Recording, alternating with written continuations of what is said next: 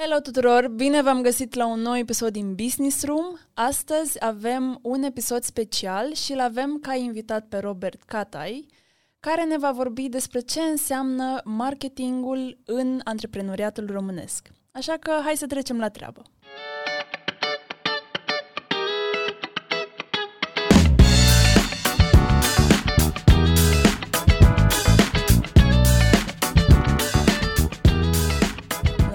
Dimineața! Bună dimineața! La cafeluță. Sper că da, da. avem o cafeluță așa la, la mare distanță. Bun, ești cu cana de cafea și eu la fel. Da, e musai. Uh, așa, eu așa am încep dimineața cu cafeaua. Adică, na, e, uh, toată ziua îs cu gura în cafea, dacă ar fi să iau așa. Îmi pare foarte bine să te văd, să te aud. Mulțumesc foarte mult pentru că ai acceptat să stai de vorbă cu mine. Uh, te urmăresc de ceva timp și sunt pasionată de tot ce faci, având în vedere că am un mic background în ce înseamnă marketing. Să stau de vorbă cu un specialist chiar mă face să, să-mi, da așa, să, să-mi dau un boost de, uh, pe partea asta de viziune și pe ce o să fac cu viața mea în următorii ani. Uh, Robert, aș vrea să, să-mi spui cum să, cum să te prezint sau cum să te prezinți. Mi-ar plăcea să aud de la tine așa o, un mic pitch.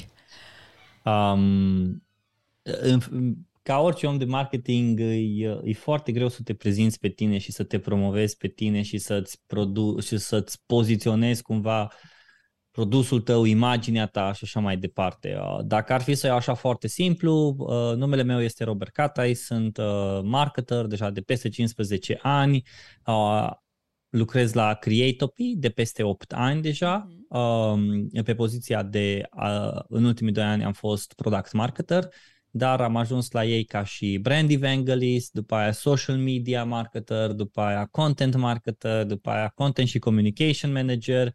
Și de 2 ani am zis că ok, hai să schimbăm puțin rolul și acum sunt product marketer, iar în tot acest timp uh, îmi place să, mi-a, mi-a plăcut să experimentez uh, tot ce înseamnă domeniul ăsta de marketing, de la content marketing, podcasting, Instagram, whatever, name it. Uh, singura chestie în care nu m-am băgat a fost paid advertising, să fac campanii paid, să fac PPC și toate.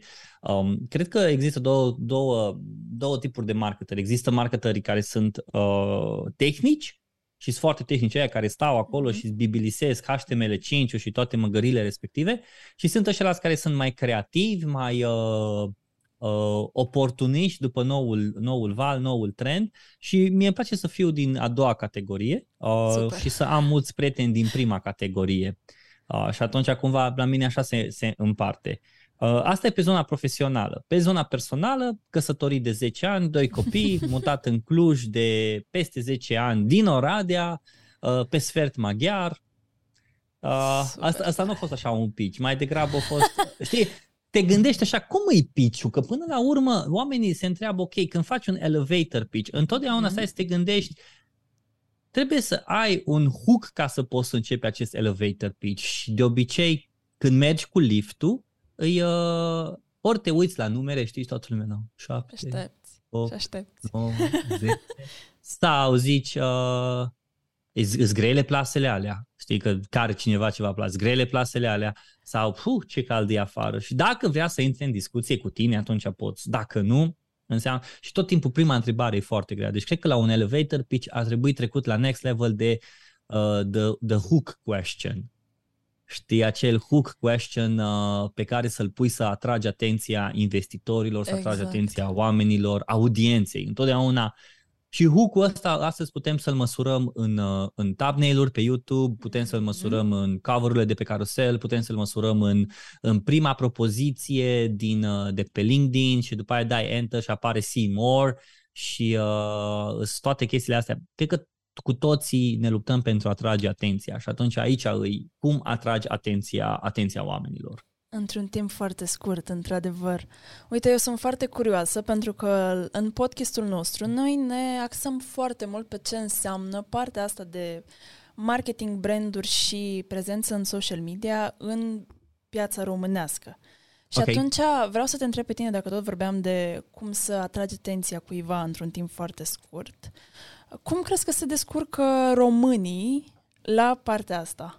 La a atrage atenția? Depinde, dacă vrei să atragi atenția pe termen scurt, uh, poți să faci orice prostie uh, în lumea aceasta, chemi un jurnalist și de acolo se poate rostogoli foarte ușor. Uh-huh. Uh, și cred că ca și, uh, ca și popor uh, avem această, cred foarte mult că noi ca, ca români, da, avem poate chestia asta de a atrage ușor și să ne atragem noi ușor partea asta negativă. Da, cred că cam toată lumea uh, face chestia asta în care uh, le place să-și atragă atenția negativă, atenția de, hei, au făcut prostia asta, au furat ăla și toate măgările respective. Dar când te uiți să vezi că există totuși branduri sau există totuși oameni care reușesc să, să, să creeze ceva de longevitate și să uh, creeze un brand sustenabil, Hai, hai să o luăm așa, uh-huh. Simona Halep, săptămâna asta. Okay. Uh, nu știu toată problema ei, nu știu toată situația ei, uh, dar am, uh, am văzut ceva headline și aia mi-a atras atenția. Branduri precum Dedeman și Banca Transilvania au zis, bă, noi stăm încă cu tine. De ce? Pentru că fata asta a reușit să ajungă unde, unde, unde este, prin muncă, prin transpirație, prin faptul că uh, s-a apucat de treabă și a făcut treaba și își termină treaba de fiecare dată când are ceva de făcut. Și ok, poate o greșit. Și dacă o greșit îi pui capul la ghilotină și o zis, bă, la revedere, nu mai îmi convine de tine. Sau a făcut o greșeală și toată lumea nu mai vrea să vorbească cu persoana respectivă, nu mai vrea să se mai asocieze sau a făcut o greșeală, noi o cunoaștem, posibil să fie o greșeală neintenționată, adică Horea Tecă a zis că își, uh, își pune cariera în joc uh, prin faptul că fata asta nu, nu, nu a luat chestiile astea, zi, medicamentele astea sau așa mai departe ca să fie uh, acuzată de doping sau de ce a fost acuzată. Și atunci cumva intri în categoria asta în care dacă mergi pe drumul pe care mergi, mai ai câteodată câte o greșeală, uh, o ai intenționată, greșeala intenționată sau greșeala de neintenționată te mai impedi și mai caz și o să fii câteodată arătat cu degetul, mm-hmm. ceea ce e normal, dar în același timp trebuie să, uh, nu neapărat trebuie, sunt oameni, sunt entități, sunt branduri, companii, să zic așa, care au grijă să, să, să meargă în continuare. Ce înseamnă asta? Uh, brandurile din România, să zic așa, au unele, unele branduri au capacitatea să meargă și chiar dacă greșesc, sunt arătate cu degetul. Dar știi ce e interesant? Că trăim o perioadă în care astăzi eu am greșit, îs arătat cu degetul, toate, toate știrile vorbesc despre mine, toate ziarele vorbesc despre mine și așa mai departe. Mâine, Cătălina, tu greșești. Și după aia, lumina de pe mine merge către tine. So, e aceeași chestie. Deci crezi că, și uite, asta e o întrebare pe care o aveam de mult timp, dacă se întâmplă ceva de genul, cum ar veni bad marketing is good marketing after all, Adică să încep cu ce înseamnă, ce înseamnă bad marketing? Pentru mine, de exemplu, înseamnă să atragi atenția, să faci vâlva aia, dar mai degrabă să te judece oamenii. Știi, adică să te arate, să fii memorabil într-un mod care nu te pune neapărat pe tine în evidență. Uh, și cât timp ești memorabil? Foarte puțin. Și atunci? și e doar un pic de la, știi? Ajungem, ajungi foarte cunoscut, ești în pic și după aia scazi. Da. Și, după, și atunci îți demonstrează, dacă, dacă mergi în continuare pe, pe, pe drumul pe care ți-ai, uh, ți-ai propus să mergi, uh-huh. o să poți să crești. Ok, hai să luăm un exemplu clar. Logan Paul uh, influencer gigantic, uh, unul dintre cei mai căutați, îl avem pe frate său Jake Paul, care ăla e un alt nebun. Uh, dar hai să ne uităm la Logan Paul. Mă uit la el ca, din, din punct de vedere a, a unui om de marketing, un, un creator de conținut care s-a poziționat în momentul de față, în momentul de față este un om de business, e un creator de conținut uh, care uh, are mai multe tarlaue, să zic așa, unde și-a pus uh, mai multe coșuri unde și-au pus ouăle, dacă ar fi așa. să o luăm așa. Dar au greșit la un moment dat când o filma pe tipul ăla din Japonia, din da. pădurea în care s-au spânzurat. Da. Toată lumea l-a tăiat, corect? Toată lumea a dat cu el de toți pereții, toată lumea. Băiatul s-a așezat, s-a dus, s-a făcut rehab, o, toate nebunile alea, pă, s-a dus la psiholog și-a, și-a refăcut toată, toată strategia și-a dat seama, dude, am greșit. A, după aia au făcut strategia asta de marketing în care am făcut un documentar, am arătat ce prost am fost, am arătat ce măgărie am făcut și a început din nou să, să, să se repoziționeze, să, să meargă mai departe. Uh, și acum este mai mare, mai bun, mai căutat, mai vizibil, face mai mulți bani decât a făcut atunci. Uh-huh. Și atunci întrebarea mea e dacă ar fi rămas în zona respectivă în care oamenii l-ar fi huiduit și ar fi arătat cu degetul, atunci ar fi zis, da, bă, e adevărat. Dar când băiatul a zis, bă, ok, am greșit, scut, mă scutur de praf, mă ridic și mă apuc de treabă, au demonstrat că a fost o simplă greșeală. Ceea ce mhm. înseamnă că uneori se întâmplă acest bad marketing, dar bad marketingul respectiv e definit de ceea ce urmează să faci după ce okay. ai greșit. Cu toții greșim. Am greșit și acum țin minte uh, făceam, uh, lucram, uh, eram, eram voluntar, lucram la TIF pe partea asta de zona de Instagram marketing și am avut responsabilitatea să fac, să mă ocup de un eveniment în care uh, l-am chemat pe uh, groparu.ro, Radu Băzăvan, uh, am mai chemat încă un actor, încă ceva producător și am vorbit despre uh, film versus digital, something like this. Și eu trebuie eu să organizez chestia asta și pentru că trebuie să organizez am făcut și vizualul, am făcut și designul, posterul. Și m-a prins să fac posterul când eram cu jobul într-un turneu de promovare a unui, uh, unui, unui brand în România care a împlinit 25 de ani sau o chestie din asta și trebuia să mergem în fiecare oraș să okay. faci petrecere, să chem pe oameni. Și țin minte că era ora 6 și m-am trezit și în, în patul din camera hotelului am făcut vizualul respectiv, nici nu mi-am băut cafeaua, că o trebuie să, să lansez la ora 8, să fie sus pus. Uh, și e clar că am greșit cu ceva typo-uri. Normal, uh, e normal să greșești. Uh, și mi s-a pus capul la ghilotină. Bă, cum ai reușit să faci? Reprezinți TIF, uh, TIF-ul este cel mai mare și așa mai departe și ai greșit. Și a fost un mesaj a unui tip care a venit acolo, uh, chiar al lui Groparu, și a zis, bă, numai cine nu muncește, nu greșește, așa că hai să mergem mai departe, ok, s-a mm. greșit și la revedere. Și a ieșit evenimentul, a ieșit foarte fain, lumea a uitat, nu s-a mai întâmplat nimic, adică acum mi-am adus aminte de, nu, nici nu cred că e atât de important. Și poate de multe ori noi credem că dacă lumea ne arată cu degetul uh, și am făcut o prostie, suntem atât de importanți. Nu suntem chiar atât de importanți. Foarte tare. Foarte tare, chiar uh, asta era o curiozitate de-a mea. Și pe partea asta voiam să te mai întreb cam cum uh, manageriezi situațiile astea în care, practic, mar- partea ta de marketing sau tot departamentul tău de marketing e într-o situație de asta de criză. Da, ok. Dacă, dacă se întâmplă ca, uh, cel puțin cum văd eu, uh, mm-hmm. întotdeauna să Acum o să pot să vorbesc, hei, așează-te, vezi un, ce se întâmplă, dar nimeni nu-i când arde, când e focul Asta acolo, zic, ok, da. haide să ne așezăm, haide să vedem ce se întâmplă, haide să tragem linie. Uh, eu, uh, de exemplu, când se întâmplă anumite momente de criză și nu, eu nu am un departament de marketing pe care îl conduc, dar când mm-hmm. sunt anumite momente din astea, um, am un account, am, am, am în mintea mea unul, doi prieteni care pot să vadă lucrurile obiectiv. Și îl okay. sun și îi povestesc, uite-te ce s-a întâmplat. Am încredere în el, adică okay. orice s-ar întâmpla, știu că am încredere și pot să dau informația că nu o dă mai departe, nu se folosește de ea, adică îmi este prieten și pentru că îmi este prieten știu că nu o să facă vreo prostie. Și are capacitatea să se uite dintr-un unghi total neutru, obiectiv, să-mi spună, uite ce-i de făcut. Și mi s-a întâmplat de câteva ori, în special cu unele branduri cu care am colaborat și am ajutat pe partea de consultanță, uh, să aibă anumite momente de criză și să-l sun pe prietenul ăsta al meu și să vadă din punctul lui obiectiv lucrurile. Și atunci efectiv am, am reușit să, ok, hai să mă pun și eu în picioarele lui să văd, e chiar atât de grav?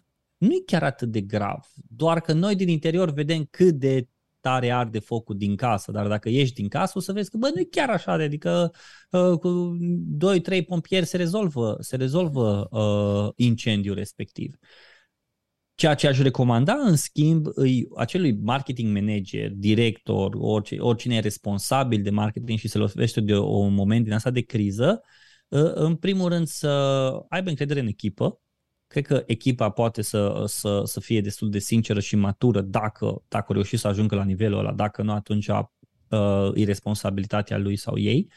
Uh, în al doilea rând să găsească un accountability person, accountability friend sau whatever cu care să poată să vorbească, să-i prezinte și în al treilea rând va trebui să ia o decizie și să-și asume decizia. Cum îți asumi decizia? Aici deja e altă discuție. Exact. Că, ok, mi-am asumat decizia, îmi asum ok, și cum?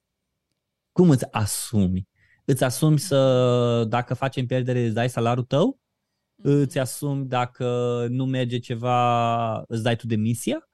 Îți asumi uh, dacă iese și nu a fost ideea ta să împingi colegul în față și data viitoare să-i dai o mărire sau să-i crești o poziție? Adică, care sunt, uh, să spunem așa, sacrificiile pe care le faci ca să-ți asumi ceva? Adică care sunt acțiunile concrete, practic, așa e ușor de zis. Când, când vin acasă și nu spăl vasele și vine Diana și zice, n-ai spălat vasele, îmi asum. Îți asum ca ce?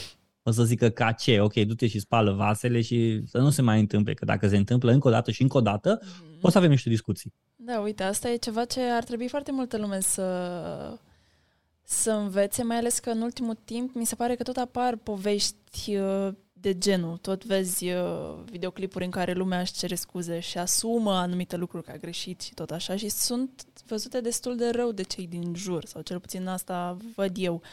Sunt uh, răustuite, pot să zic așa. De exemplu, dă un exemplu. Ce s-a întâmplat cu George Buhnici. Oricum, asta e... A, da, uh, dar ok, și-a trecut, nu? A fost okay. din nou un val, uh, ne-a lovit pe toți și acum am uitat. am revenit la viețile noastre de zi cu zi.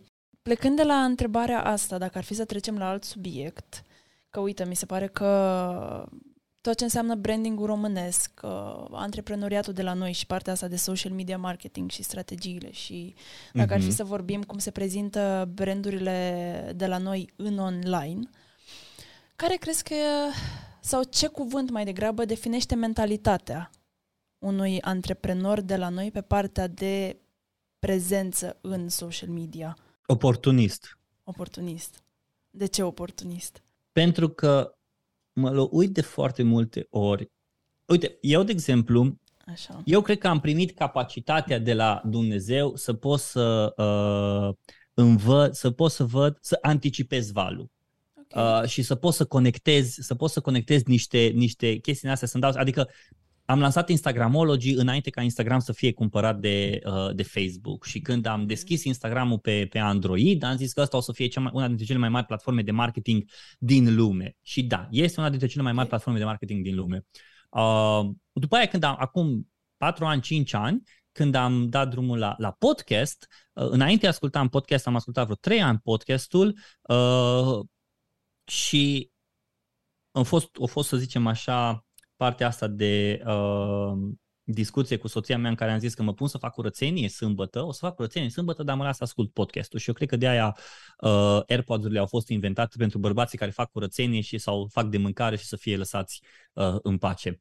Um, și am, am dat drumul la podcast și mi-am dat seama că ce interesant o să fie podcastul, că o să poți să creezi conținut de o oră, două ore, trei ore cât vrei și după aia să poți să-l decupezi în mai multe, să poți să-l promovezi și nu, nu trebuie în fiecare lună, în fiecare zi să faci alt tip de conținut. Adică imaginează să faci podcastul ăsta de o oră și poți să-l promovezi într-o lună, în fiecare săptămână, două, trei tipuri de conținut. Caruseluri, tweet-uri, LinkedIn posturi, uh, articole exact. de blog, newsletter și tot ce ar veni, shorts-uri și așa mai departe. Uh, și făcând chestia asta, mi-am dat seama că pot să anticipez care e următorul val, atât pentru că am o capacitate să mă conectez cu oamenii din afară, să văd ei despre ce vorbești și uh, sau, sau, de exemplu, când a fost cu caruselurile, toată nebunia cu caruselurile. Da. Acum, de exemplu, îi în România toată lumea face exact. caruseluri, dar acum 2 ani prea făcea lumea caruseluri și când am început să fac, s-au trimis niște semnale, uh, să zic așa, și chiar îi o, o discuție pe care am avut-o cu Marian Hurducaș uh, despre cum să poți să creezi conținut cu o echipă de oameni, uh, alți, alți creatori de conținut, să trimiți niște semnale, să zic așa, uh, platforme care să vadă, bă, ăștia sunt interesanți, hai să îi împingem în față. De aia am reușit să cresc un cont de Instagram în două luni la 10.000 de, de postări prin, doar din imagini. Și am zis, ok, hai să testăm chestia asta. Bun, mă întorc la ideea asta pe care am zis-o legat mm-hmm. de mhm. oportuniști. Așa. Noi vedem cuvântul oportunist ca o chestie negativă. Dar nu e neapărat o chestie negativă. E, poate să fie și o chestie pozitivă. Adică dacă am oportunitatea să cumpăr o casă de 20.000 de euro și casa costă 200.000 de euro, dar e o oportunitate pentru că omul are nevoie repede de bani să-și cumpere un bilet să plece în Las Vegas să semneze un contract foarte mare și atunci o să întâlnit cu mine și eu am banii ăștia și eu zic că îți dau casa, e oportunitate și sunt oportuniști și sunt văzut ăla cu degetul, bă, ce nașpa ai fost? Nu. Dar rom- noi avem capacitate, cumva credem că uh, vrem să uh, sărim în acest trend de oportunitate și după ce ne-am satisfăcut nevoia, căutăm o altă oportunitate și căutăm o altă oportunitate. Ceea ce în marketing nu cred că e greșit. Problema e când, când, când, suntem, când suntem doar niște, să zic așa, vânători de oportunitate. Mm-hmm când ești un vânător de oportunitate și cauți tot timpul, ok, altceva și altceva și nu construiești ca să atingi, nu construiești pe o viziune, pe un scop, nu ai acel why și tot ce zice Simon Sinek cu Start with Why și nebunile okay. respective, atunci cred că e deja o problemă. Și cred că vedem de foarte multe ori în brandurile, în special din România, hei, acum mergem către Reels și către TikTok uh, hei, vedeți că lumea spune că nouă, noua platformă de search nu mai e Google, ci TikTok. Ok, cine zice asta? Păi toate ziarele. Și ai testat să vezi dacă e adevărat. Ia 20 de millennials, de, de Gen Z, pune într-o cameră și fă un studiu cu ei. Vorbește. Oameni buni, când căutați ceva pe internet, pe ce căutați? Pe TikTok sau pe Google? Voi Google-ul la ce folosiți? Fă un studiu și după aia cu studiul ăla scoate-l pe piață. Mm-hmm. Asta am făcut noi la Creative, în ultim, acum ultimul studiu care uh, are un succes foarte mare. Toată lumea au zis vertical video ads, the new shit, okay. o să fie cel mai tare, toată lumea să facă și așa mai departe. Dar avem TikTok, mm-hmm. Instagram Reels, uh, Facebook Reels, uh, YouTube Shorts, Shorts da. și Pinterest Ideas. Mm-hmm. Sunt cinci platforme care e la bun? Colegii mei au zis, păi hai să testăm. Au făcut un video, au investit în fiecare, nu știu cât, o mie sau așa ceva de dolari mm-hmm. și după aia au scos rezultatele și au zis, YouTube Shorts, din punct de vedere a rezultatelor, click-through rate, web traffic, este cel mai bun. TikTok îți atrage brand awareness, Instagram îți face nu știu ce. Și au demonstrat. Și efectiv au făcut treaba pe care alții nu sunt dispuși să facă. Și mă întorc înapoi la ideea de oportunist poți să fii un oportunist, să demonstrezi o anumită chestie că funcționează, că nu funcționează și după aia să capitalizezi pe, pe, pe chestia respectivă și poți să fii un oportunist care caută întotdeauna un răspuns la o întrebare și, și după aia să demonstreze. Poți să fii un oportunist care ajută prin ceea ce face să fie lumea mai bună, whatever, sau poți să fii un oportunist că, hei, săptămâna asta facem Reels-uri și băgăm pe Reels și băgăm pe TikTok de le rupe, după aia următoarea săptămână, hai să organizăm o conferință, după aia următoarea săptămână, bă, newsletterele sunt, uh, uite-te că are și Cata e newsletter, are și uh, Ștefana Safti newsletter, are și Avocato newsletter, are și Vitor Capra newsletter, hai să facem și newsletter, hai să, știi, și toată lumea merge așa după fiecare, știi, ca un, uh, e ca, e, uh, zic, ca o pisică după laser. Da, da, da, da. Adică e, e chestia asta. Nu ne focusăm pe the, the big picture, I guess. Exact. Suntem așa foarte... Da, da, da. Adică, de exemplu, hai să te întreb așa, Cătălina. Voi de ce faceți podcastul ăsta? Oh, well, ca să testăm piața, practic, ca să vedem cam care e vibe-ul pe la noi, cam care e mindset-ul, mentalitatea, cum funcționează, ce putem să îmbunătățim în piața românească. Și de ce, de ce îl faceți public? Ca oamenii să învețe din el. Să învețe din greșeli. Ați primit până acum informații de la oameni care, bă, uite, am învățat chestia asta din podcastul vostru. Uh, da, da. Ți-ai atins scopul. Da. Efectiv, ți-ai atins scopul. Acum e următoarea chestie. Pe scopul acesta, ce mai pot să construiesc? Pentru că de multe ori începe de la... Uh, nu cred. Eu cumva nu cred o chestie. Așa. Nu cred că poți să începi un lucru și să-l visezi așa. Poți să-l visezi foarte mare vreau să fac cea mai tare. Nu cred că Mark Zuckerberg a visat, o să am cea mai tare platformă de social media, Coca-Cola și toate brandurile o să facă. Nu, el a vrut să facă o rețea pentru gagici și chestii de genul pentru el și eu au avut că au fost un geek din ăsta de acolo și efectiv Uh, după aia gagiu de la Napster, dacă știm și noi povestea, eu zis, bă, fii atent ce chestii mari și așa mai departe și scoate, nu mai pune the Facebook, pune Facebook, whatever, chestii de genul. Kevin Systrom când a făcut uh, Instagram, el nu o, o scos Instagram că a zis vreau să fac cea mai mare platformă de marketing. O făcut Bourbon, care de fapt era uh, o, o, o copie a lui Foursquare, Uh, și a venit soția lui și a zis, băi, ce faine sunt pozele astea când au fost într-un concert, ce faine sunt pozele astea dacă pui filtre. Ok, hai să pun filtre pe pozele mele. Și au pus filtre pe pozele de pe, de pe, de pe platforma lui, le-au schimbat în Instagram și bum, au explodat. Știi, și toată lumea a început să folosească. Nu s-a gândit el, hei, eu să vreau să fac cea mai tare chestie. Nu cred în chestia asta. Adică încep să faci o chestie și după aia îți dai seama cum funcționează. Îți dai seama, hei, o să meargă? Uh, și da, din nou mă întorc. Asta înseamnă acea oportunitate de a dezvolta pe ceva anume. Nu neapărat oportunitate, acum fac asta și acum fac asta și acum fac asta și acum fac asta. Înțelegi? Da. Da, everything builds up.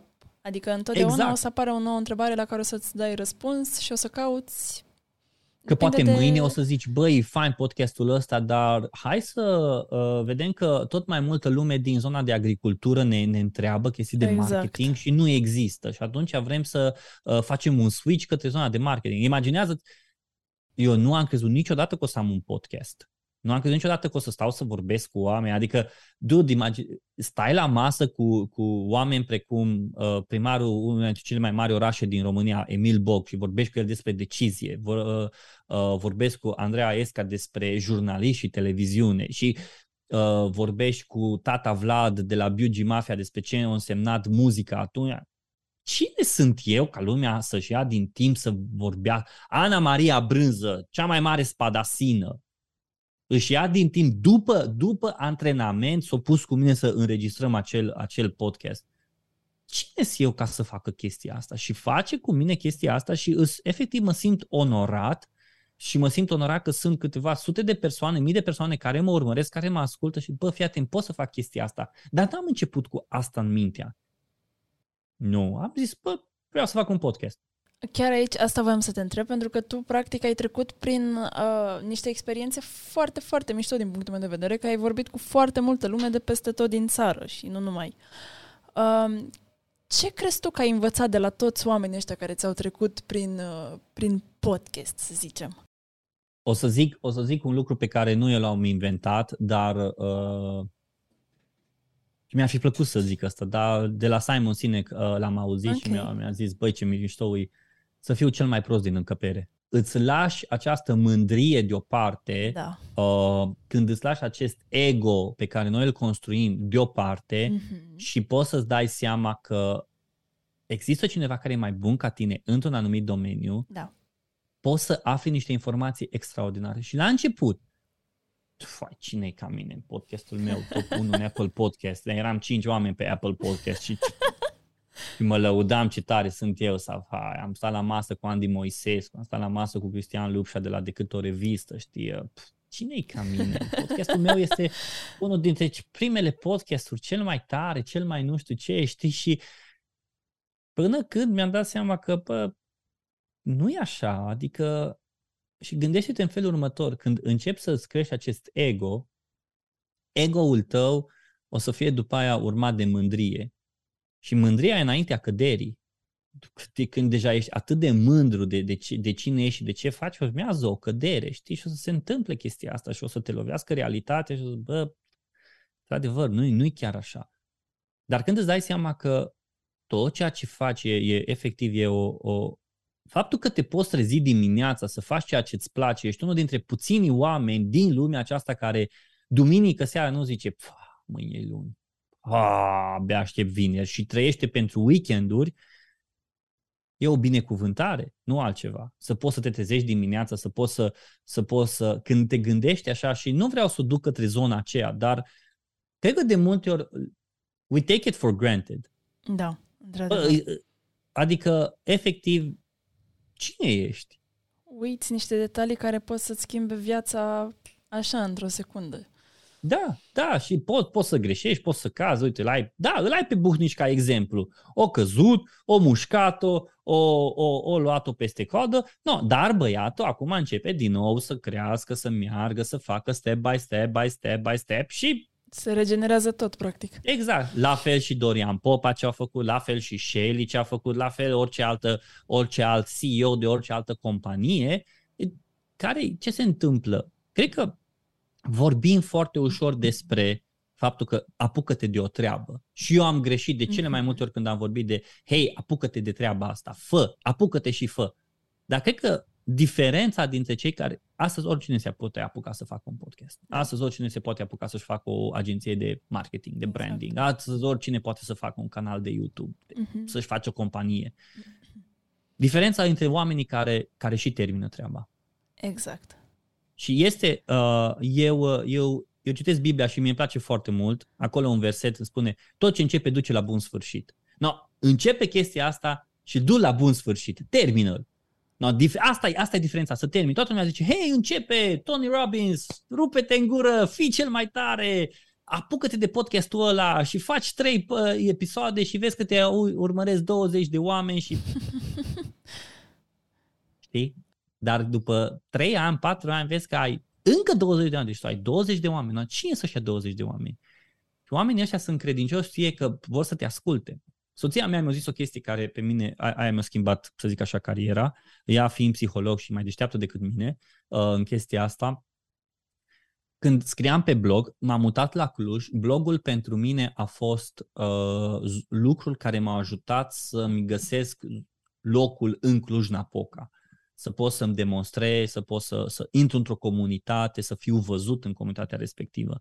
Uh, și am scris, am avut un blog, mi-am ales zona de marketing, să scriu despre marketing, mă trezeam în fiecare dimineață la ora 6, citeam, scriam, publicam, după aia mergeam la un loc de muncă în care n-aveam voie să stau pe social media, să scriu pe blog sau whatever acolo, nici măcar să ascult muzică n-aveai voie.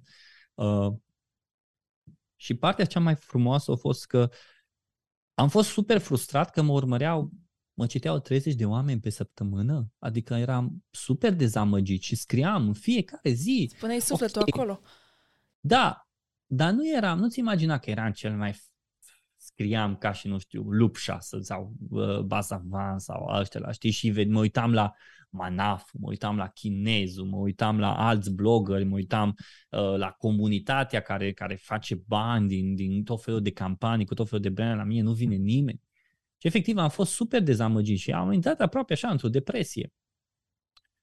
Și soția mi-a zis, ok, mi-a zis, bă, Diana, uite-te, mă urmă, mă urmăresc pe săptămână 30 de oameni, ce rost are să scriu pentru ei? Și mi-a zis o chestie care pe mine m-a, m-a pleznit de atunci, au zis că dacă nu ești credincios celor 30 de oameni, ce te face să crezi că o să fii la 3330 de mii?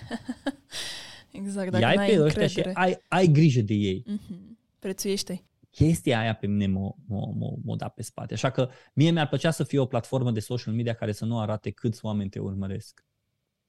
Să fie o platformă din asta de social media, nu știu, be real, whatever. Să nu arate aceste uh, vanity metrics-uri de câți oameni te urmăresc, câți oameni, te, efectiv câți followers ai.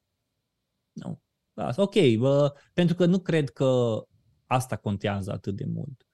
Uh, contează dacă vrei să faci, o faci și o faci că ai 5, că ai 50 și că ai 50 de mii. A, că o faci cu altă responsabilitate, asta da.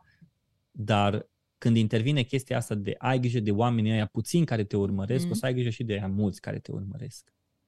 Da, pentru mine aia a fost cumva o, un, un boom foarte mare. Nu știu dacă am răspuns la întrebare. Oricum, uh, a fost, a fost așa un, uh, un răspuns care m-a dus pe un, uh, pe un roller coaster, dar mi-a venit acum o întrebare și chiar mă gândeam dacă partea asta de ego, sentimentul ăsta de ego pe care tu ca om poți să-l transmiți în real life, te poate trăda cumva în online, în social media. Poți fi trădat de anumite detalii pe care le faci, nu știu, cum răspunzi în comunitate, cum vorbești cu oamenii tăi, cum Oh, da. postezi.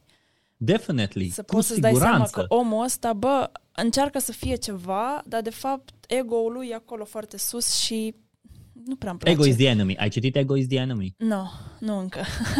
nu încă. Uh, Ryan Holiday e unul dintre autorii mei preferați. Cred că e autorul meu preferat Ok. uh, în zona asta. Și a fost la GPEC acum câțiva ani și Andrei Radu a zis hei, vino să faci 15 minute de interviu cu, cu Ryan Holiday. Și eram eu, era Marian Hurducaș, era Ok. Cristina Chipurici, Piuric. Și am zis, l-am sunat pe Marian și am zis, bă, și tu ai primit de la Andrei Radu 15 minute cu, cu, cu Holiday? Da. Hai să iau și eu 15 minute mele, 15 minute ale tale, hai să le dăm la uh, Piuri, că ea e fan mare uh, Ryan Holiday și să, pentru că ea știu că o să-ți fac un interviu mult mai mișto. Ok, hai să facem. Și am ajuns, uh, Piuric a fost cumva un angel al lui Ryan Holiday și l-a dus prin oraș și după aia a venit, mi-a făcut cunoștință și mie. Mie nu-mi place când mă duc la conferință să stau neapărat în sală, să mă uit ce se vorbește. Îmi place, îmi place întotdeauna să fiu behind the scenes, să văd uh, uh, în spatele scenei, să vorbesc cu tot felul de oameni, știi? Aia, okay. Adică uh, oricum pot să o aud sau pot să văd și efectiv îmi place să pot să, să, să vorbesc cu oamenii ăia de acolo. Și am ajuns să, mă, să, să stau la masă cu, cu, cu Ryan Holiday. Okay. Uh, și să vorbim, să vorbesc cu el despre proiectul lui Daily Dad și de ce a pornit Daily Dad și podcastul de un minut din newsletter și a fost foarte mișto. După aia mi-a zis tipul, zicea că, hei, dă, uite mailul meu, când vrei scriem și să mai povestim. I was like, wow, super.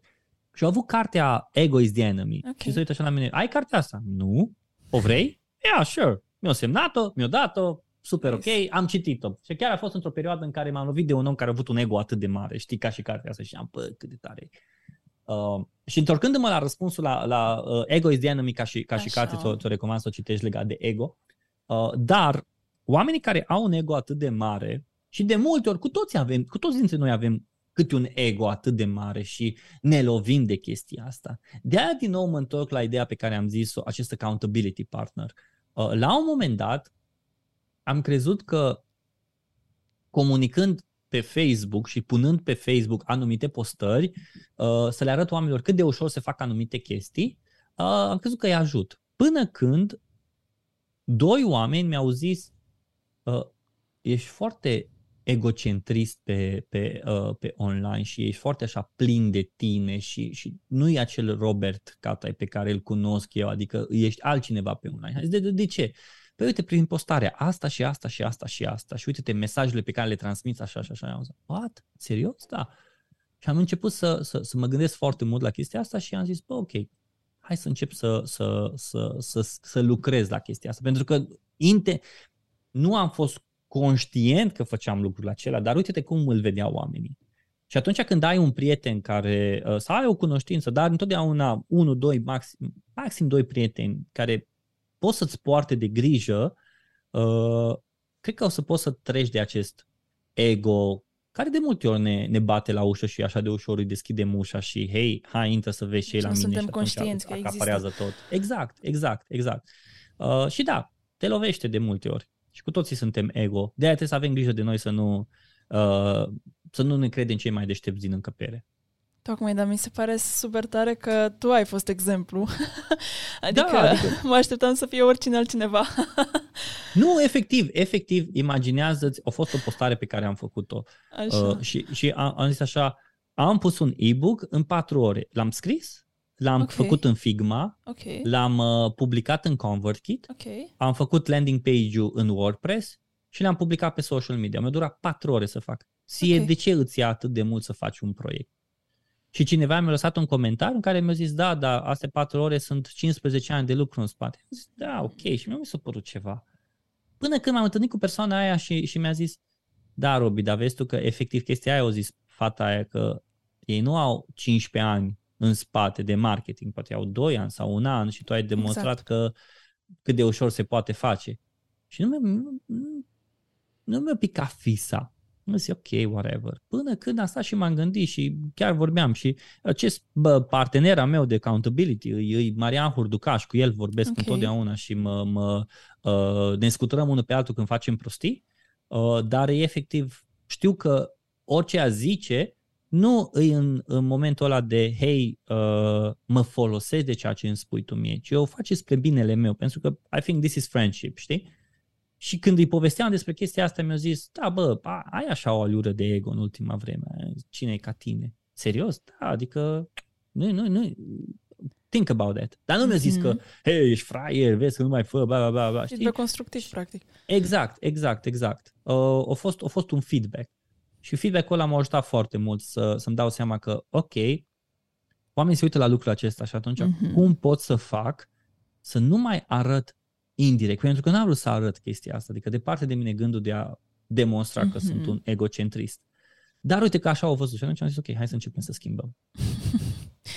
super tare, sincer, super tare experiența. E ceva ce nu auzi foarte, foarte des, pentru că oamenii, pe partea asta cel puțin, nu devin așa vulnerabili, știi, să-și asume lucruri. Asta mi se pare o calitate foarte mare să-ți asumi, mai ales în marketing, că tot am început de la situație uh-huh. de criză, risc, am trecut așa prin zone de astea mai negative, dacă ar fi să le clasificăm.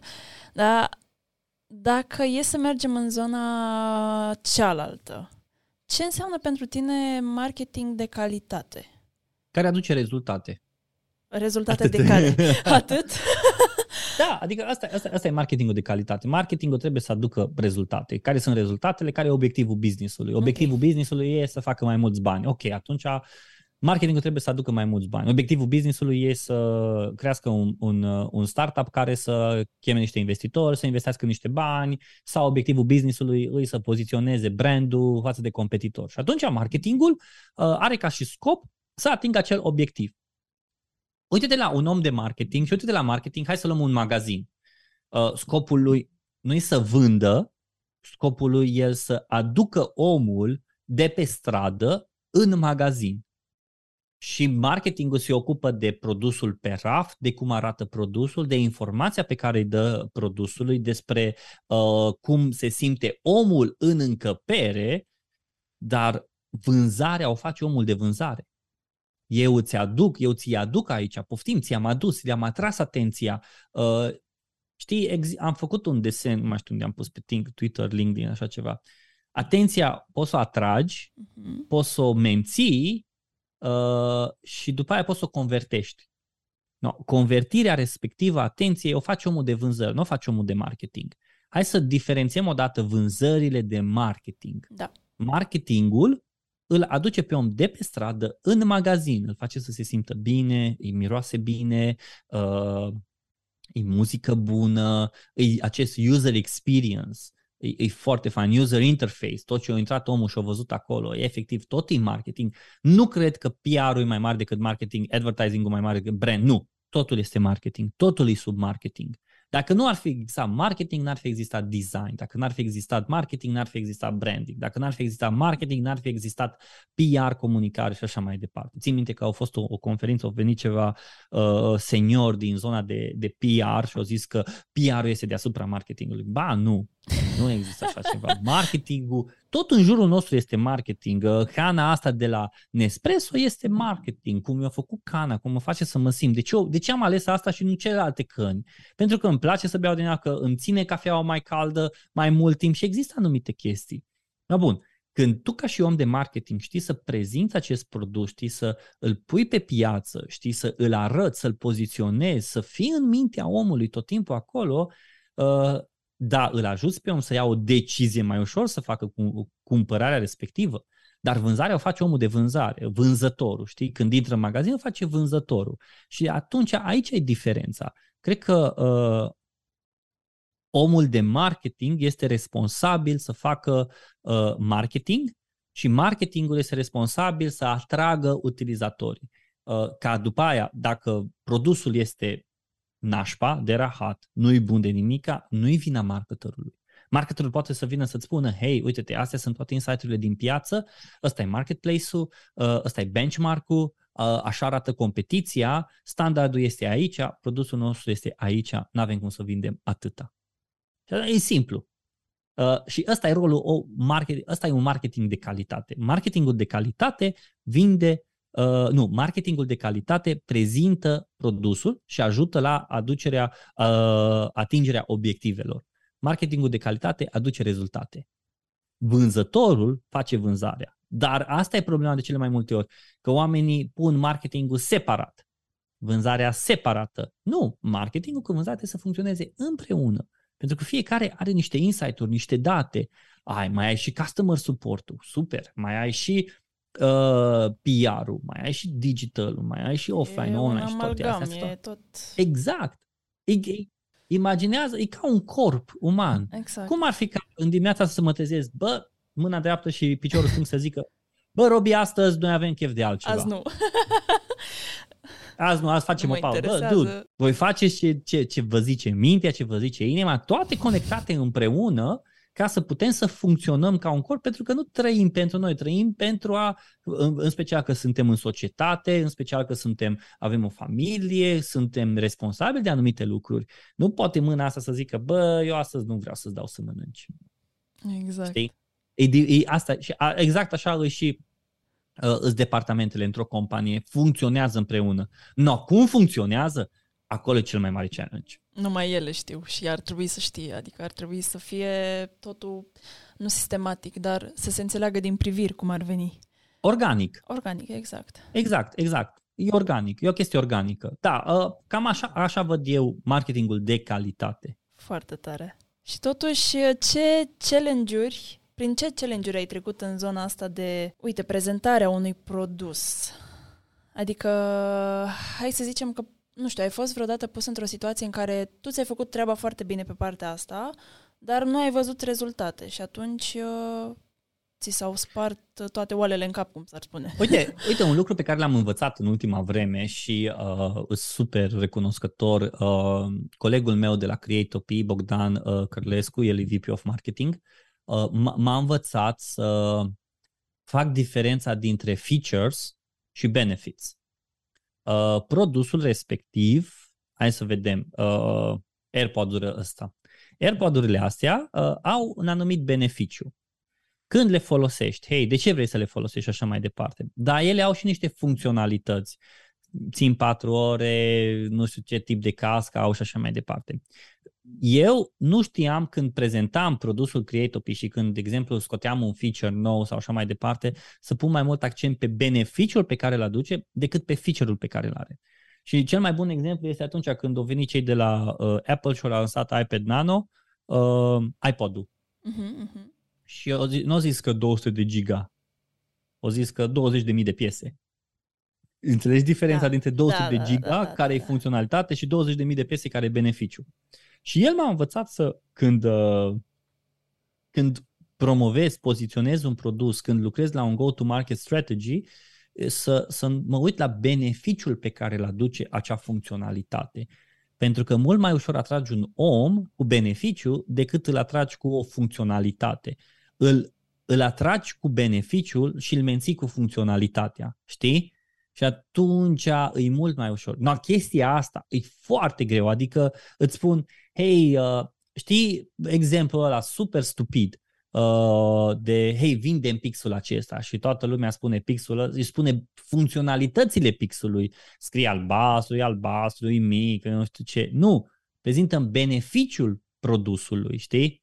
Uh, și ăia de la Wall of Wall Street au făcut chestia asta și acum da. peste tot da. shorts-urile cu el. Uh, și mi se pare interesant ca și om de marketing să găsești beneficiul pe care îl aduce, să înțelegi nevoia clientului, să înțelegi care e problema pe care el o are și cum poți să soluționezi uh, produsul respectiv. Și te focusezi mai mult pe, pe, pe client, pe, pe, sub, pe customer, pe user, pe prospect, decât te concentrezi pe, pe, pe produsul tău. De asta Apple în momentul de față este cel mai mare brand, pentru că o știu să, să, să se uh, conecteze cu nevoia omului. De aceea Samsung se chinuie să iasă în față, să-i bată și cred că cele din urmă au decis să it doesn't matter, ne facem treaba și exact. treaba lor și fiecare pe tarlaua lui, uh, dar pentru că înțeleg nevoia omului. Și e foarte interesant să te uiți să vezi brandurile precum, uite-te, Netflix, de ce a scăzut așa de mult și acum din nou e în creștere? Pentru că nu a înțeles nevoia omului. Uh, și în special într-o perioadă în care suntem acum economică, prețurile lor sunt la fel ca și acum patru ani. Pe când au venit Disney Plus și au zis, bă, noi scădem la jumătate, au venit HBO, bă, noi scădem și noi la jumătate și cu 4 dolari te poți uita. Adică ce mică mă uit la Netflix, ce mică mă uit la HBO. Exact. Și dacă vreau să văd neapărat filmul The Hustle cu Adam Sandler de pe Netflix, o să vorbesc cu un prieten, dăm film, dăm uh, user și parola Contul să mă tău, exact. Și gata, it doesn't matter, știi? Uh, și aici cred că e o chestie pe care eu personal am învățat în ultima vreme, să-mi dau seama că beneficiul, interesul e deasupra oricărui, oricărui brand. Interesul omului e deasupra oricărui brand. Uh, și asta am învățat, de exemplu, când am vrut să construiesc o comunitate de podcast. Uh, ego-ul meu din nou a fost atât de mare încât am zis vreau să fac comunitatea Facebook, de Facebook a oamenilor care ascultă podcastul lui Catai. Foarte tare. Uh, i-am văzut pe cei de la decât o revistă cu podcastul pe bune, ca au ei comunitatea lor. Ce, eu nu pot să am, no, fii atent. Și m-am pus și Robert și-au făcut comunitate pe Facebook, cu headline, cu descripție, tot ce trebuie și am dat share pe Facebook peste tot în trei zile cri, cri, cri, nimic. Nimeni. Și bă, ce fac, Se mă? întâmplă, ce fac greșit, de ce nu exact, ies numerele. Exact. Și am vorbit cu un alt prieten, uh, Sergiu Iacob, e un om de SEO foarte bun, foarte tare, și a zis tipul, dar de ce vin oamenii la tine? Pe oamenii vin la mine ca să asculte podcastul. Ok, și când vine vorba de podcast, care sunt întrebările cele mai multe pe care le pun? Păi legat de podcasting. Cum îți faci un podcast, chestii de noutăți din zona de podcasting. Ok, atunci fă o comunitate a, a oamenilor care sunt interesați de podcasting. Hmm, Ce înseamnă Ok. asta oare? da, da, da, da, da.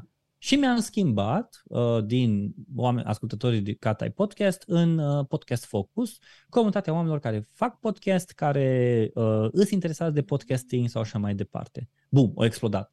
Uh, Manafu a făcut uh, Podfest, uh, sau la oameni care își vând produse și cumpără de acolo, uh, efectiv a fost, a fost o nebunie extraordinară. Și mi-am dat seama că ego-ul meu a fost prea mare ca să, ca să văd dincolo de nevoia omului, dincolo de, de, de mine și să-mi dau seama care a fost nevoia omului. Și nevoia omului a fost să fie o comunitate unde să aibă curare să întrebe, bă, vă ce microfon folosiți? Sau, bă, ce fac eu greșit pe, pe, pe Zoom sau pe Zencaster că nu merge chestia asta? Sau de ce credeți că podcasturile de două minute sunt mai eficiente decât podcasturile de două ore sau o oră. Știi? Și efectiv să fie întrebări și lumea să se laude cu episoadele pe care le fac și lumea să zică, hei, am găsit chestia asta, voi ce părere aveți? Efectiv s-a creat o comunitate acolo a, ascultăt, a, a creatorilor de podcast și Manafu când a lansat Podfest, acolo a lansat prima dată uh, și efectiv oamenii au fost super încântați că, hei, uite-te, s-a organizat, se organizează un festival de podcast în România.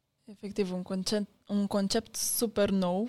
Îți dai seama că, într-un fel, știi, te-ai fi gândit că nu există așa ceva și că oamenii nu se gândesc la partea asta de podcast, că România nu e așa de dezvoltată, dar știi, te-ai uitat atât de mult în profunzime pe partea asta de uh, cum pun oamenii ăștia, cum îi aduc împreună, încât ai găsit valoarea aia comună pe care o au ei și, cum ai zis și tu, ai creat o comunitate. De ce, de ce crezi că uh, comunitatea lui Atena Boca, la primul bebe, are un succes atât de mare? De ce crezi că, uh, de exemplu, cartea uh, What to expect when to ex- when, when expect when to expect sau așa ceva uh, are un succes atât de mare? Atomic Habits are un succes atât de mare cartea asta. Uh, pentru că vorbește despre nevoia unui, nevoia oamenilor, despre interesul lor, interesul omului de, de a fi mai productiv, de a câștiga timp, de a nu uh, pierde timp, de a efectiv de a-și da seama cum poate să aibă o viață mai bună și o să-și cumpere Atomic Habits în care efectiv îl învață cum să îți împarți în mici uh, habituri un plan mare. Și simplu și e una dintre cele mai mari cărți în momentul de față de pe Amazon, cred. De ce cartea lui Simon Sinek Start with Why? Pentru că e vorba de interesul omului, interesul lui să fie mai bun, să fie altfel decât ceea ce îi acum, să fiu altfel mai bun, mai pe plus decât mai pe plus mâine decât a, sunt Versiunea mea astăzi. Și de- atunci trebuie să lucrez la chestia asta. La fel și comunitatea aceasta, dacă era despre mine, nu sunt eu o anumită vedetă să, hei, sunt, habar n-am, dăm un exemplu, Kevin Bacon, că acum am văzut uh, trailerul lui Guardian of Galaxy și apare Kevin Bacon, ce costă acolo? Uh, să aibă o comunitate a lui. Nu, I'm not that, like that. Și când te gândești, când pui interesul deasupra oricărui brand, o să vezi că brandul ăla o să c- câștige, o să aibă cel mai mult de câștigat. Clar, asta da, pentru că marketingul e despre oamenii din jurul tău și a găsi acel lucru comun. Marketingul e tot în jurul nostru. Tot. Tot ce vezi. A, a, nu cred. Efectiv, tot, tot. Dacă nu era marketing, încă, încă eram în peșteri, încă eram uh, în, nici în căruțe. Vorbind de, prin semne, probabil. da, Făcând nu, marketing prin semne. Mar- da, cumva. poate să fie și asta. Uh, zim puțin ce sfaturi ai da cuiva care este la început de drum într-un business nou. Uite, să zicem că eu am un, uh, un magazin de haine, vând niște tricouri super basic, habar n-am, tricouri albe cu scris pe ele. Ceva foarte plain. De ce faci asta? Pentru că atât, asta simt eu că îi lipsește comunității mele. Hai, hai să construim pe asta. Care Bun, vrei să comunitate? construim pe asta? Super. Facem un studiu de caz. Ok, uite, mi se pare că uh, pornim de la o nevoie a mea și atunci Ok. uh, eu nu am niciun tricou alb sau niciun tricou negru simplu în garderobă care să meargă atât în zona de business cât și în zona de party fun și uh, viață personală. Și mi se pare că okay. aș vrea să fac, să zicem, un tricou alb sau negru, din nou, super minimalist, că tot e acest trend peste tot, uh, prin care eu să ofer totuși profunzime. În, uh, adică să fac, uh, să mă axez mai mult pe brandul ăsta și să-i fac o poveste în jurul conceptului de profunzime prin minimalist, prin minimalism și să-l vând mai departe către o comunitate care are aceleași valori. Cum ai ajuns la problema asta? Prin experiența mea personală, din nou. Care e experiența ta? Well, nu am niciun tricou care să meargă în orice situație din viața mea. Deci s-a întâmplat ca să ai, ca să ai nevoie de un tricou dimineața da. să fii la lucru. Da. Și să zic, bă, am numai cămăși.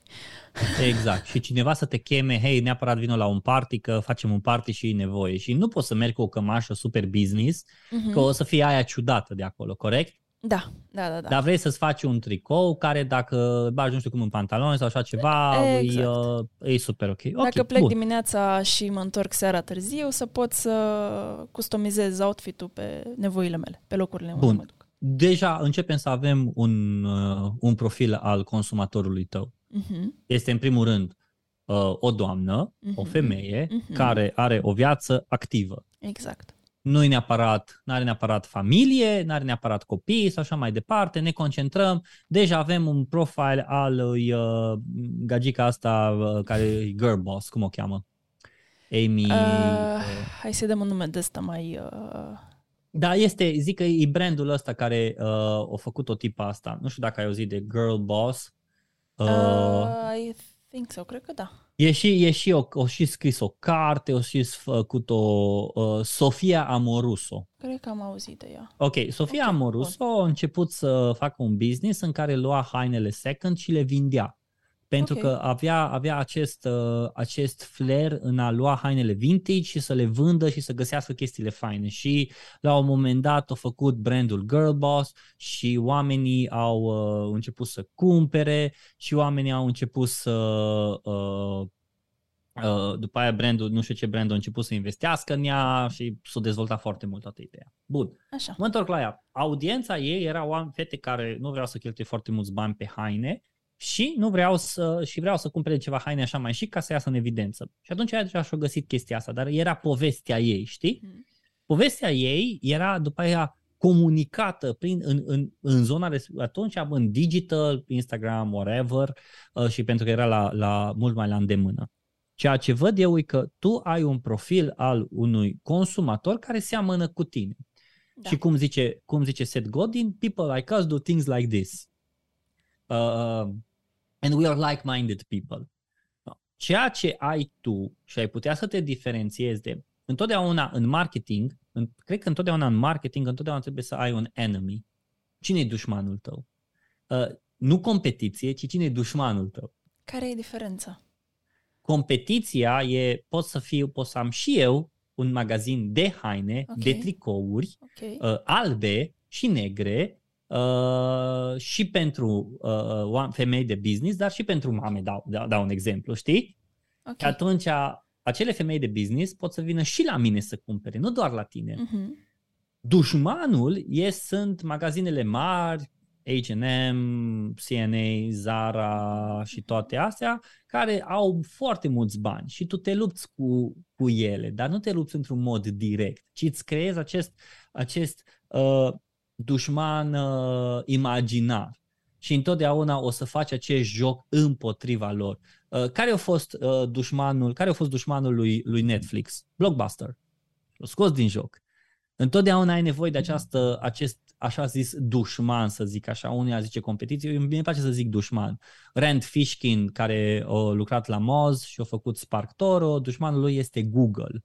Uh, și el a zis întotdeauna arată că Google vrea să preia toate informațiile și site-urile pierd din trafic, site-urile pierd din interesul omului care să vină să, să le consume site-ul. De aia când o să cauți pe Google, uh, de exemplu, uh, nu știu, dăm, dăm un exemplu, Kevin Hart Network, există acel site în care îți spune uh, network-ul lui Kevin Hart.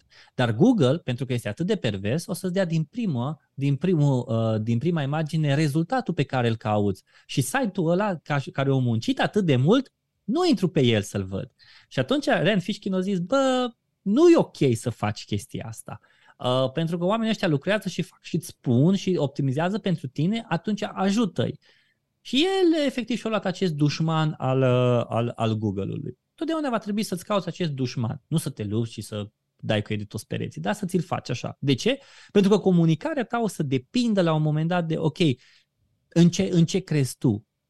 Uh, Patagonia, brandul Patagonia. Uh, au făcut, am făcut o postare pe LinkedIn în care am zis, uh, în fiecare săptămână analizez niște ad și le public acolo.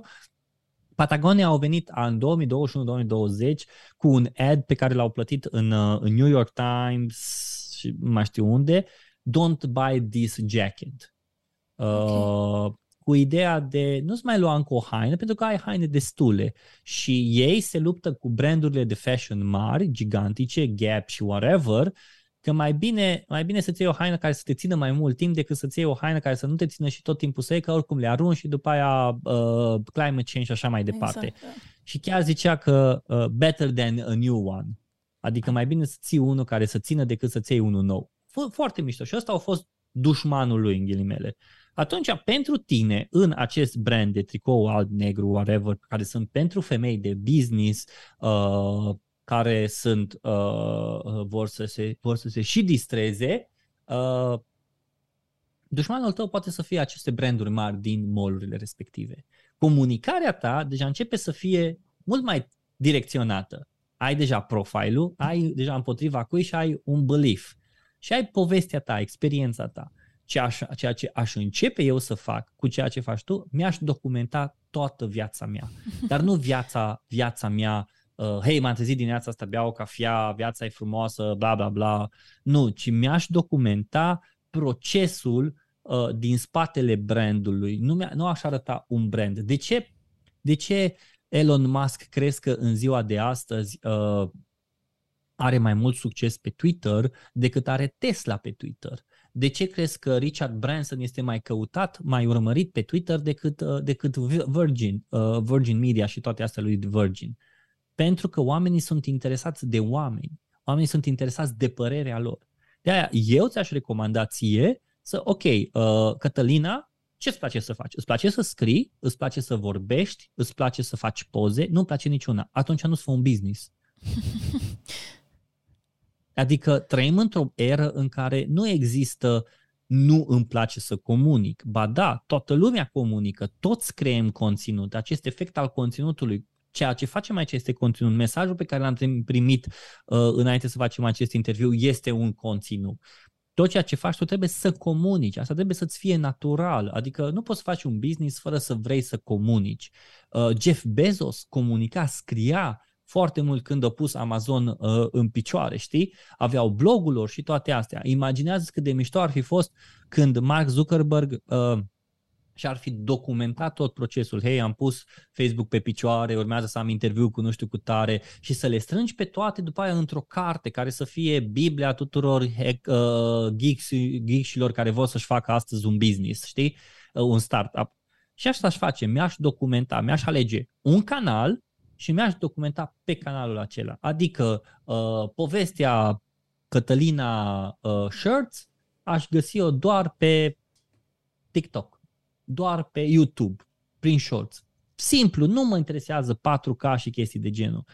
Și se vede și s-a demonstrat de atâtea ori că prin documentare de conținut tu poți să reușești să pui astăzi orice brand pe, pe picioare, orice brand efectiv orice brand vrei să vinzi, poți să vinzi prin conținut. În momentul în care ai un belief, știi ce vrei, uh, începi să comunici, îți dai seama, bă, poate nu o să meargă YouTube. Poate o să meargă și nici măcar YouTube, vreau să fac YouTube Shorts și nici măcar YouTube, poate o să meargă cel mai bine pentru platforma asta Instagram. Atunci fac Instagram. Și o să încep să îmi aduc o comunitate acolo și o să încep uh, în fiecare săptămână să am un live cu oamenii de acolo și o să dau răspunsul. Efectiv o să se întâmple, o să pun șapte postări pe zi. O să, e, un, e business-ul meu, vreau să am un business, nu vreau să, ei, am un business, dar dacă fac prea multă promovare, nu există prea multă promovare. nu există prea multă comunicare, nu există prea mult conținut. O, dar cât să pun? Cât poți? Dar nu poți să pun poți. multe. Atunci nu sunt business-ul. Atunci du-te, angajează-te și la revedere. Nu există, da, dar vreau să am un business. Atunci, una, e greu să fii antreprenor, de-aia nu oricine îi antreprenor. Clar, clar asta, da. E... Mi se pare că uh, ai subliniat niște aspecte atât de importante pentru toată lumea și a fost atât de multă informație compact pusă, dacă pot să zic așa. Uh, Uh, și aș vrea să las exact subiectul ăsta pe care, și mă rog, studiul de caz pe care l-am deschis acum, puțin în uh, deschis către lume.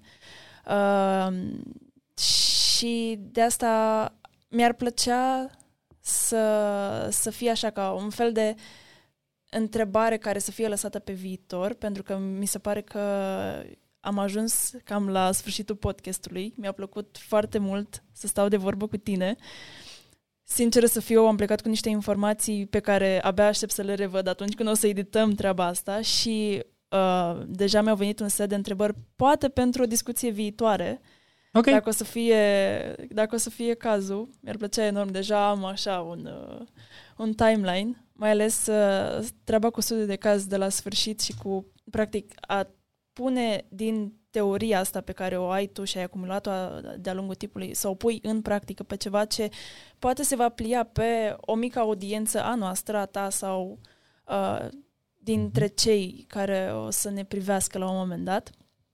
Uh, din nou, Robert, mulțumesc foarte mult pentru prezență. Cu cel mai mare drag. Mulțumesc frumos pentru invitație. Chiar mi-ar plăcea să ne auzim la un podcast viitor.